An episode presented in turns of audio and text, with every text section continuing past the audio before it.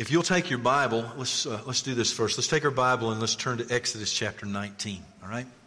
Let's do that first. Exodus chapter 19. We've been working through the Sermon on the Mount, and uh, I don't think I'm exaggerating by saying this. We have come to the part that is probably the most chilling part in all of the Bible in Matthew's Gospel, chapter 7, where you have Jesus said, Many he used the word many. Many are going to come on that day, on the day of judgment. And they're going to say, Didn't we do this? Didn't we do this? Didn't we do this? Didn't we do this? All ministry. And he's going to say, Depart from me, I never knew you. Some of the most chilling words in all of the Bible. And we're going to be looking at them this Wednesday night. And I, would love if you can be here, love for you to be here so as we go over this, because again, it's a really, really interesting passages and sobering passages. If you can't make it, be sure to catch it on Facebook Live, but um, we'd like for you to be here. Exodus chapter 19. I'm going to read verses 1 through 8 as we continue through the book of Exodus. On the third new moon, after the people of Israel had gone out of the land of Egypt, on that day they came into the wilderness of Sinai. They set out for Rephidim and came into the wilderness of Sinai, and they encamped in the wilderness. There Israel encamped before the mountain.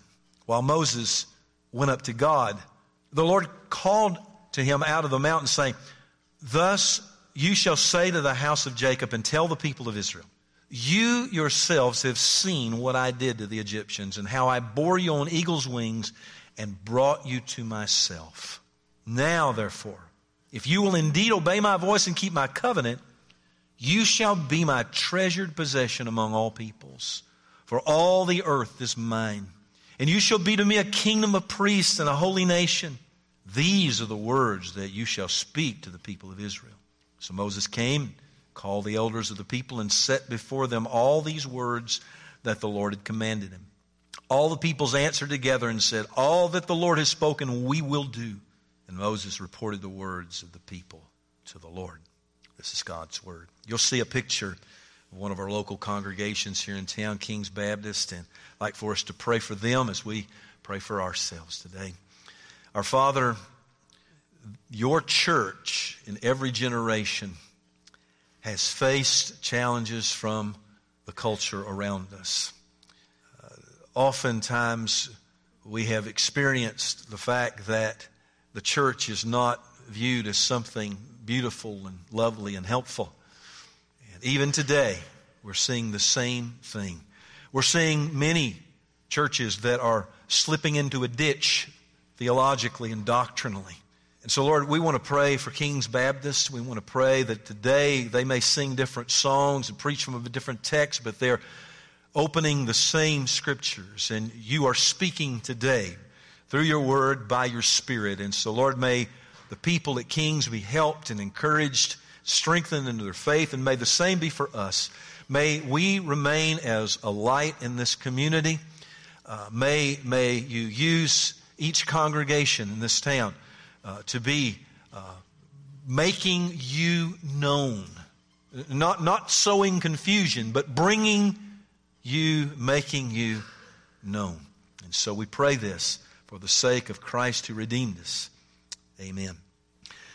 This May, uh, this May of this year, Catherine and I will, will celebrate 42 years of marriage.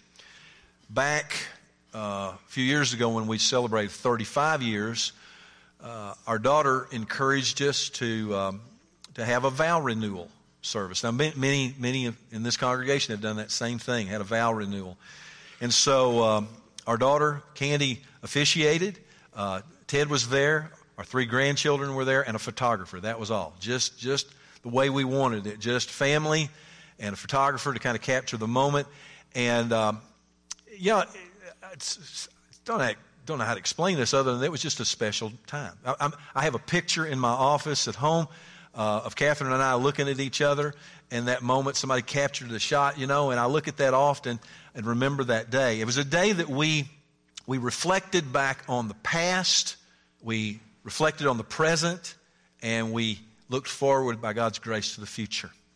And I mention that to you today because many Bible commentators have suggested that Exodus chapter 19, the verses that we just read, are very similar to a vow renewal service. Very similar to what we, you know, has a similarity to it today in a, in a, with a married couple renewing their vows. We have here in chapter 19, very similar, a vow renewal. Uh, you'll see, if, if you look for it, you'll see God speaking about the past and the present and the future for his people.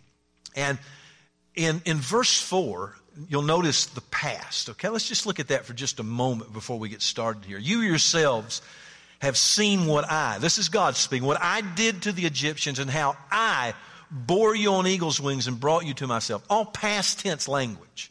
Past. Now, what we're, what we've been looking at in the book of Exodus, a number of things, but one of the things that's been standing out is the way Exodus describes God's salvation. In Exodus, you don't see people walking an aisle or, you know, coming forward in a service, that sort of thing. You don't see that. Now, I'm not saying anything wrong with that. But you don't see that in the book of Exodus. What you see is God liberating his people from the things that enslave them, that they might come and serve him. And now that I've been, you know, looking at Exodus really closely with you for the last few weeks, I would have to say that is a great definition of God's salvation. It's God Himself, mighty to save, liberating us from the things that enslave us. We are slavable people. We really are. There's things that entrap us, enslave us, we can't get away from. We need help outside of ourselves. That's what God does in the book of Exodus. His salvation. And we see it in verse 4 as he speaks about the past. He says, I bore you, I carried you. Now, that verse is so beautiful that I, I struggle this week to think of how can I, how can I explain verse 4 in a way that we can in, enjoy it, you know? It's maybe something to think about. Well, I, I run across this story of, of Hannah and Stuart. Hannah and Stuart uh, met each other in Sunday school. Hannah was 15 years old, Stuart was 17. And they, they started liking each other. She found him attractive, he found her attractive. And the more they got to know each other, they finally got to where they, they went out on a date. And that date led to another date. And, and then they fell in love, and then they got engaged. And about a month before their marriage, Hannah was in a horrible traffic accident. It didn't take her life, but it broke her in many ways. Uh, it was so bad that it, it appeared that the wedding was going to have to be put off. But they said, no, we're not, we're not going to put this off. We're going to go through it. And so I ran across some pictures of this I want you to see. The first one is Hannah in a wheelchair. Her dad is rolling her through a grove of trees. The next picture, you'll see uh, Stuart. He sees her and he's coming. He's coming toward her. Okay? Next picture, he comes and he picks her up. And the final picture, he carries her. Hannah was carried. She was being bore. Now, just let me ask you a question. Think about it. What, what exactly did Hannah contribute to this? Well, she trusted Stuart. She trusted him. She, she entrusted herself to Stuart. He come to carry her. She didn't contribute anything to this except to just trust and rest in Stuart's arms. What God is saying in verse 4 the God who is mighty to save, he says, I carried you. I carried you. I carried you out and I carried you to myself. That is a beautiful picture of biblical salvation. Let me ask you, what did the Israelites contribute to their salvation? They trusted God. He carried them. He heard their cry. And he came and he liberated them. He rescued them. He said, I carried you. I bore you on eagle's wings. They were carried out and carried to. And friend, that is still God's salvation today. And so, that's why we see what is spoken in verse 5. Look at verse 5 with me. It says, now therefore. Now, just stop there for a moment and notice. What what have we moved from? We've moved from the past to the present. Now. He, he, he, he, spends some time reminding them about the past, of how he bore them on eagle's wings and brought them to himself. Now, now, present, now, therefore. Now, you remember what the word therefore means. It means it's God saying, Since I have done this for you, verse 4, since I have done this for you, now, now what's that mean?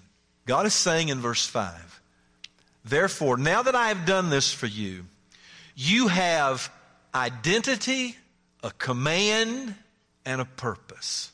That's what we're going to look at this morning. Now that I have done this for you, now that I have graced you, you didn't contribute anything to this except to trust me. And now that I have done this for you, therefore you have an identity, you have a command, and you have a purpose.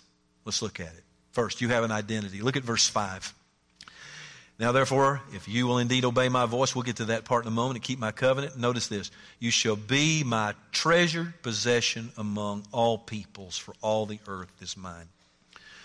According to the New York Times, the biggest paper in the world, according to the New York Times, the year of 2015 was, quote, the year we obsessed over identity. Maybe you've noticed this. Maybe over the last few years, a lot of talk about identity. I mean, when I grew up, you know, let's say the 60s, when I, when I grew up, I, I never heard the word identity. I mean, just, nobody was talking about their identity or their identity being fragile or trying to find an identity or build an identity. I wasn't hearing any of that. But in 2015, that became, according to the New York Times, the year that we obsessed over it. And I believe that's accurate. Now, identity is not an easy thing to define. We're going to try in a minute, but it's not easy to define. So I thought maybe, maybe this would help us to understand a bit about identity. Last year, there was a spike in high profile suicides in our country. Number of names, I won't go into the names, but a number of people, high profile on television, uh, in fashion, in music, uh, who took their lives. Now, when that happens, I'm just going to, you, you think about this. I know what I do. When I, when I hear about it, I usually think, did they know how good they were? I mean, didn't they, didn't they know how great an actor they were? Didn't they know how great they sang? Didn't they know how good they played an instrument? Didn't they know that they were at the top of the heap? Didn't they know how talented they were? Because I'm thinking if they knew, they would have never taken their lives. Didn't they know? And I thought, you know, perhaps they do know, but that wasn't enough. I mean, perhaps they realized they were at the top of their game. Perhaps they realized that they were really, really good, maybe even the best. Perhaps they knew that, but perhaps it wasn't enough. And perhaps it wasn't enough because of depression. See, depression often plays a huge role when it comes to someone taking their life. Dr. Elaine Ehrenberg wrote the book, The Weariness of the Self. And she explored why depression has become the most diagnosed mental disorder in all of the world. And here's what she, after, after years of study, after years of studying the history of depression and its, and its correlation with suicide, she said this it, it comes down because of feelings of inadequacy. Feelings of inadequacy. In other words, the person who is at the top of the heap, the person who is successful, they, they've been driven and they've reached it. Perhaps the story which they told themselves was not enough. They kept telling themselves, I, am really good. I'm the best. I, I'm achieving. But perhaps the story that they was telling themselves was not enough. Or perhaps the story society told them about themselves was not enough. So I ran across, I hope, what will be a, a helpful uh, definition of identity. I want you to see it. Identity is the sum of everything that pertains to us and shapes us. Identity is that sense of being and self understanding that frames our actions, communicates to others who we are, and sets the agenda for our actions. Identity drives life. It provides the energy and motivation for all else. If you know who you are, you know what you must do. And if your identity is healthy, it provides a confidence that enables action. There's a lot there, okay? But you do at least see this. Our identity is really important. That, that we understand who we are. I mean, I, there's many people in this world struggling. Uh, many college students are struggling desperately, trying to figure out who am I? Who am I? What am I? What am I here for? And here's the question that you cannot dismiss. None of us in this room can dismiss this question. Will you construct your own identity or will your creator? That's really what it comes down to. Will you create or construct your own identity or will your Creator give you an identity. Why do I say it that way? The Bible seeks to tell us who God says we are and who we should be, and how we fit in God's purposes and how we should live because of our God given identity. I mean, really, that's one of the one of the lenses you can look at the Bible and say, what is the Bible about? It's about God telling you who you are and what you should be and how you should live because of your God given identity. That's one way of understanding the Bible. Maybe this will help. Um, this is not an expensive vase, Bullitt County vase, okay? it's not expensive. It's not expensive, but it is nice. It has some etched glass. It's nice. You put some flowers in this, it'd be attractive. I use this to show that we, we as human beings, like to see ourselves and present ourselves as a beautiful vase. We're up on the mantle, and we want the world to say, Isn't she beautiful? Isn't he so successful? Isn't she so talented? Isn't he great? That, that, that's, that's what we desire. We, we want to be the vase on the mantle that draws all the attention and the attraction. People think we're beautiful. But is that true? Is that true? It's not what the Bible says. What the Bible says is we are earthen vessels. Not beautiful vases, but earthen vessels. Now, what that really is, is not a styrofoam cup, but I just use this for an example. The earthen vessel would be like a clay pot that has some cracks and you can even see through it. You know, if you were to put a light inside of it, you'd see the light coming out. The truth is, God, God says you are an earthen vessel. In fact, the psalmist says he has compassion on us because he knows we are but dust. He doesn't see us as a vase. We're earthen vessels. But you say that that's not very encouraging. I mean, that's not that's not an identity builder. Oh, but wait. You say the world wants this. The world wants to see me successful, no cracks, no blemishes, no weaknesses. They want to see me as a vase. Brother Van, surely people are going to want this. Yeah, okay. Until, until, let's say I take $50,000 worth of bills and I stuff them inside this cup.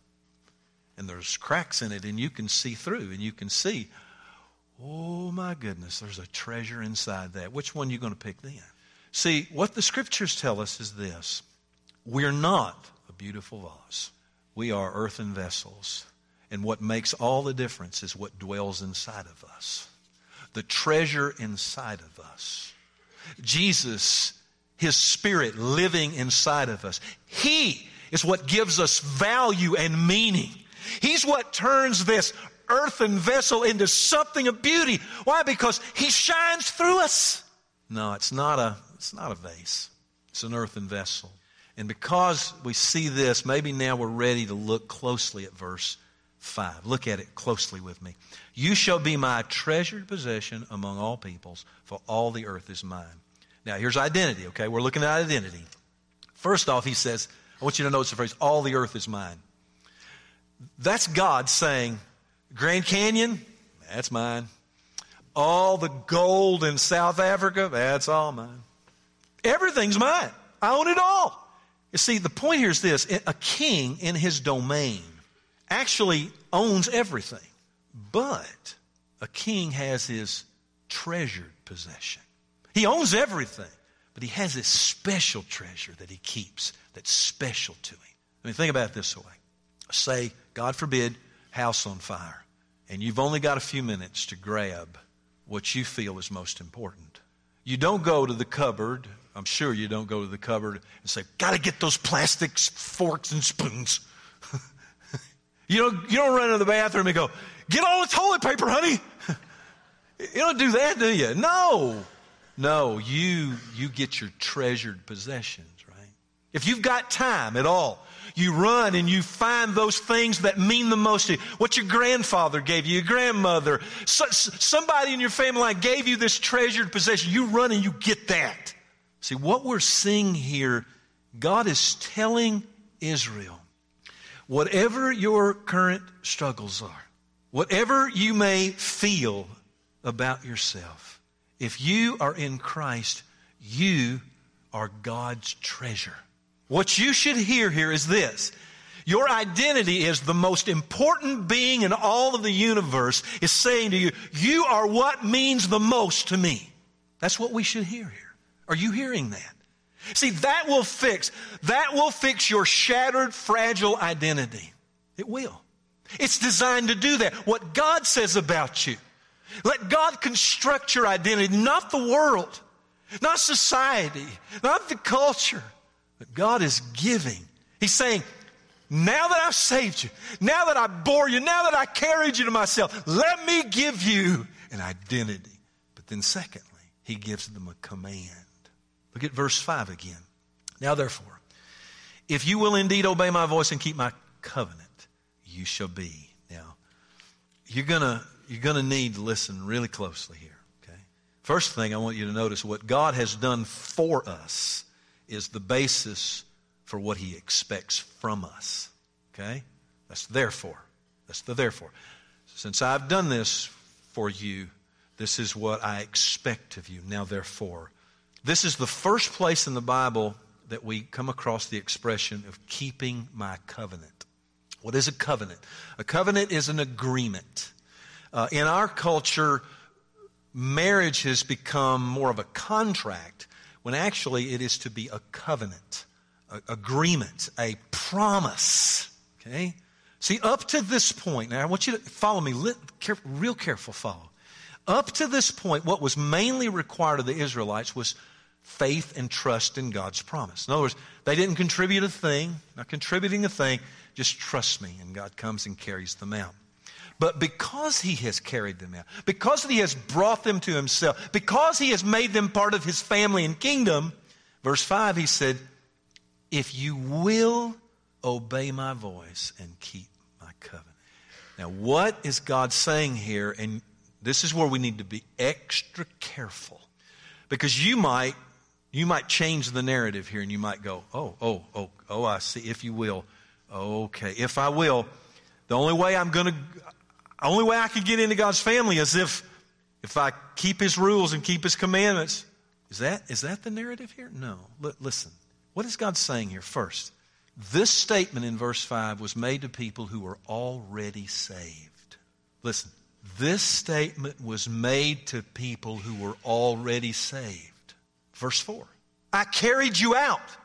I bore you out. It was by grace. You didn't contribute anything. You trusted. This this whole idea of if you will keep my commandments, if you'll obey me, is being spoken to people who were already saved. Don't change the narrative and think, I've got to do these things in order for him to accept me. No, no. We're saved by grace through faith in Christ. The Israelites have already been delivered from bondage and redeemed by the blood of the Passover lamb. Remember that, right? You go back to chapter 12. They, they, they trusted God, believe, you put the blood on the doorpost, we'll be saved, we won't die. You see, what you should see here is first, God rescues us from sin, then teaches us how to live for His glory. Save first, teaches us how to live next. He saves us in Christ before He calls us to live for Christ. So important, so important that we understand this. But secondly, he's also saying something else that we need to pick up on here. He's not calling for perfectionism. So you might read verse 5 and go, If you will keep my rules, keep my, you obey. If you do that, but you got to be perfect. Oh, I'm telling you, I'm telling you. It is so easy to read that in there. Just read it in and just assume that it means perfection. And you might think, oh, boy, I can never do that. Is it perfection that God is calling for? Listen. We're going to find out in chapter 34 of Exodus something beautiful about God, but let's just go ahead and open the package right now. When Moses says to God, I want to see your glory, God says, No, you can't do that. can't do that. But I'll put you in the cleft of the rock and I'll walk by and you'll see my hinder parts. And the hinder parts were this that he forgives trespasses and sins. Now think with me. If God is calling for perfection here in verse 5, why would he say later, I'm a God who forgives trespasses and sins? It couldn't be anything other than he anticipated that his beloved people would fail. Secondly, he will go on to establish a sacrificial system where sacrifices and offerings will be made for sin and failure, all of which to deal with our failure.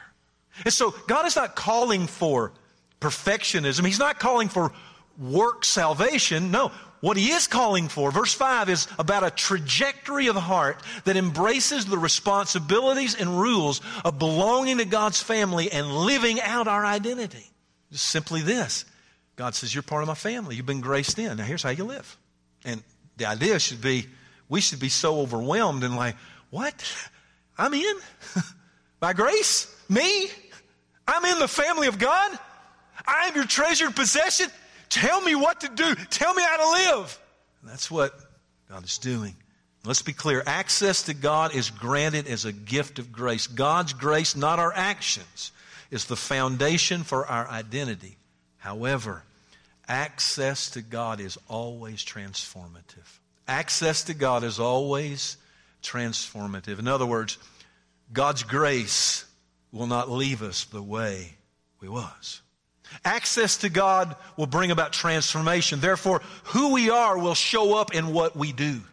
If we are truly His, it will show up in what we do, how we speak to others, how we treat others, how we handle our money, how we handle our time. It will show up. So God says, therefore, since I have carried you, I bore you out, you have an identity. Secondly, therefore, you have a command. And finally, in verse 6, a purpose. And you shall be, notice future, you shall be to me a kingdom of priests and a holy nation. Notice identity leads to responsibility, which leads to purpose. Now, the Bible tells us that we are made in the image of God. Remember earlier when we, um, remember earlier when we had our call to worship and we, we read where that our tongue can be so confusing. We, we, we can bless God with this tongue and then the same tongue curse people who were made in the likeness of God. Or another way of saying it, in the image of God. Just, just so you'll know, you, you, might, you might look and go, oh, that, that person was so nasty. They were so mean. They were so rude. They were this, they were that.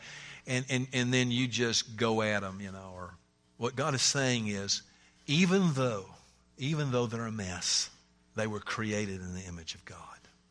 You're going to run into some people this week that you're, you're going to think, oh my goodness, I don't want nothing to do with you. I don't want to talk to you. They were made in the image of God. What does that mean?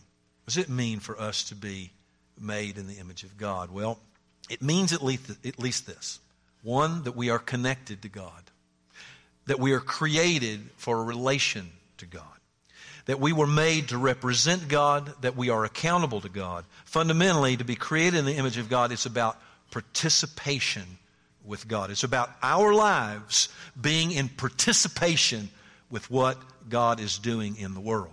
So we were made, created in the image of God. But when Adam and Eve rebelled against God, the image was shattered. It was not destroyed, but it was indeed shattered. Scripture teaches us that we, you, me, we were born in sin and that the image of God in us is shattered and we do not fulfill the design of our Creator. No matter, no matter, listen, no matter how many times we try to look like the vase, or no matter how many times we try to fill in the holes and the, and the gaps and the cracks. See, when we do, when we do that, when we do that, we're try, we try to cover up our weakness. And what we're doing, we're not allowing the power of God to be seen as. We can't fix us. The image is shattered. What we see in verse 6, and I want you to see this as we begin to turn for home. Look at verse 6. And you shall be to me a kingdom of priests and a holy nation. What is God doing here? Now listen, God already knows that his image within his people have been shattered. But what he's doing in, in, in essence, God is remaking his people as the functioning image of him on earth. God's saying, okay, I know there's been a mess. Things have been a mess up until now. but now we're going to restart. And here's how you're going to here's how you're going to participate with me. Now, we know they failed, okay? We're going to get to that in just a second. They failed. But let's at least look and see what the purpose was. It says, You shall be to me a kingdom of priests. What does that mean? It means that every single person in God's kingdom was called to serve and worship God. Everyone. They were, a, they were a people with a special closeness to God, therefore, a special calling from God. Why? They, they, were, they were God's treasure. You, you, listen, if you are in Christ, you have a special closeness to God that the average person in this world does not. You are His treasure. You have a special closeness to God. Therefore, you have a special calling from God. You are to represent Him in this world. So, they were kingdom of priests, but they were a holy nation. What does that mean? Well, that we're called to be distinct, set apart, categorically different than the world around us. But Israel failed at their purpose. All of which God is telling them. He's giving them an identity, He's giving them a command. He's saying, Here's your purpose. They failed. And rather than making God known, they only conveyed confusion. Listen, if you go out of here this week and you live as if Christ is not your Lord, you live against God's design, yet you say you're one of His, you will sow confusion in this world. And that's not what we're called for. We're, we're, we're not to be people of darkness, people of light. Not, not people of confusion, people of order, people of design, people of purpose. Israel failed, but there was one who did succeed. In Colossians chapter 1, you'll see this verse. He, Jesus, is the invisible or the image of the invisible God. Just those few little words mean so much. It means this Israel failed, you failed, I failed, but Jesus did not fail. Jesus was the perfect representation of God. He obeyed the Father perfectly. He did not sow confusion, He sowed beauty and truth and grace. He did not fail. We failed. We are not the hero. Jesus is the hero. So, what does that mean for us? What does it mean for Jesus to perfectly represent the Father, be a, a perfect image of God? What does that mean for us? Well, think about it this way. In the Bible, it uses a lot of imagery to speak about the relationship between Jesus and his church. Sometimes it uses the imagery of a shepherd and sheep, but it also uses this imagery of Jesus as the bridegroom and the church as his bride. Jesus came to gather a bride, his church. So, so picture that with me. Jesus came to, to gather a bride. He came to look for and gather a bride. But wait a minute. We were not a lovely bride that was being rolled through a grove of trees, were we? Oh, no. It wasn't like Jesus said, Oh my, look at her. Oh my, what a beauty. No. I mean, Stuart saw that in Hannah. What a beautiful bride, but not us. No, in, in fact, there was nothing lovely about us.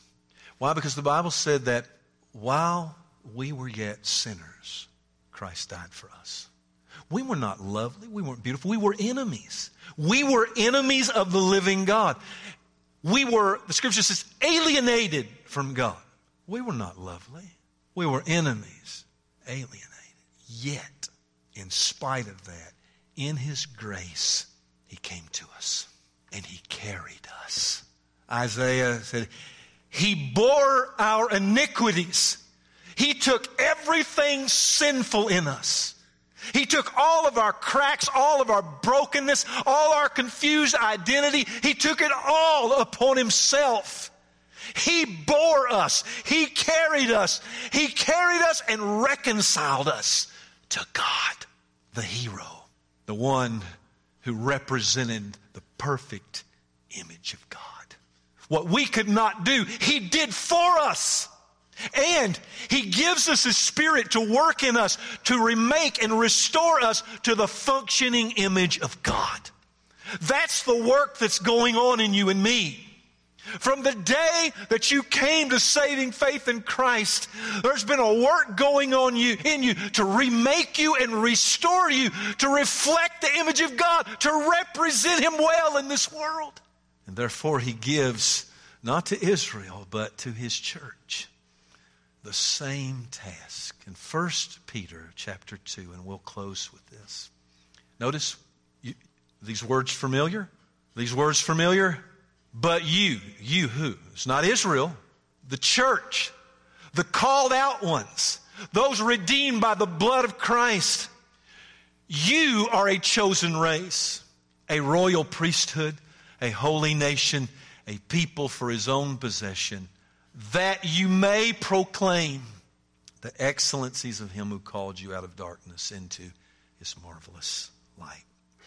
What we are means what, what, what, all of this means as we close, we, we, are, we are what means the most to our Heavenly Father. Don't forget that this week. We are what means, the church, we are what means the most to our Heavenly Father. Therefore, He says, demonstrate who you are by what you do. In other words, be obedient. He calls us to obey so that we will represent Him well. We are His people. And what we do will indicate who we are, and who we are will be indicated by what we do. And finally, your purpose this week, in fact, for all of your days, all the days you have left, all the days I have left, our purpose is to make him known, is to proclaim his excellencies. And you can do that because he's given you his spirit. The hero has given you his spirit. What you can never do on your own, you're empowered to do by his spirit. So let's go do it.